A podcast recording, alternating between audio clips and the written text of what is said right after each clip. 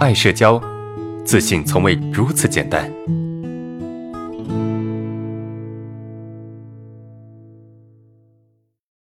我们看第三个问题，老师，强迫和纠结有什么区别？还是很容易陷入症状出不来，走神走的特别厉害，感觉把想的事情放下就会变得更糟糕，是真的吗？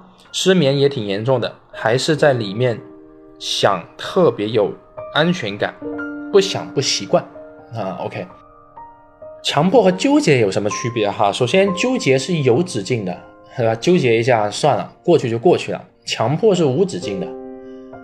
你懂吗？强迫是强迫完之后，你可能一下子过去，待会儿你还继续来，过去之后接着来，纠结一下算了，哎，这个事就这样了。比如说，我今天啊跟朋友去吃饭，本来呢是打算朋友请客的，结果朋友说没钱，哎呀，到底要不要帮他付钱呢？啊，纠结一下算了，还是帮他付了。付完之后再纠结说，我到底要不要找他要钱？本来他想请客的，现在我付了。不找他要钱吧，又觉得我吃亏了；找他要钱吧，又好像觉得挺小气的。啊，想一想，算了算了算了算了，懒得想了。哎，反正下次这个他请客，我就得好好考虑一下，对吧？过去了。强迫是怎么样？强迫就想说，我到底找不找他要钱？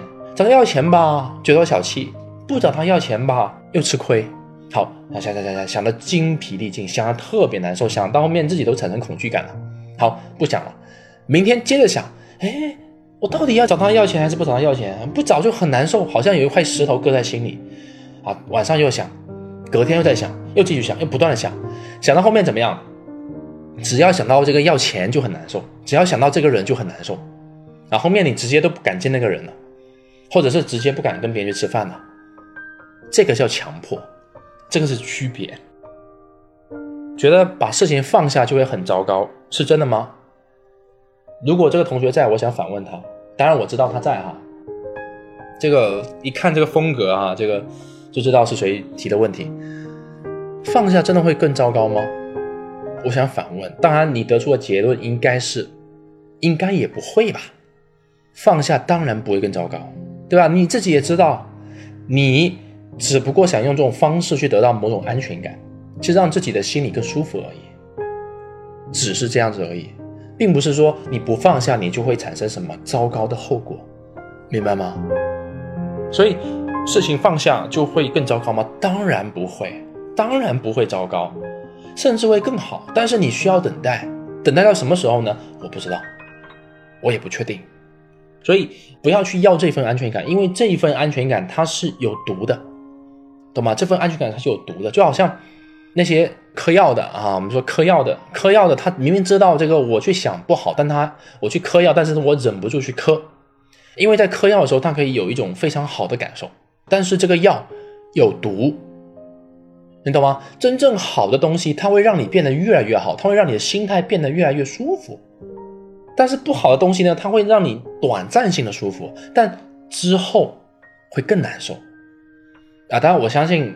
呃，同学应该能理解啊，老师讲的好深奥的，不深奥，这这其实很好理解啊。那些啊，简单粗暴去获得的好的东西啊，一般情况下都不是特别好，都不是真的好。比如说，哎，你喜欢打游戏打发时间啊，想用打游戏的方式去打发时间，真的好吗？打游戏确实很打发时间，但是打游戏它打发的时间是什么？是让你不成长的。你说我在游戏中可以成长，你说我已经从这个钻石到到荣耀了，我这不就是成长吗？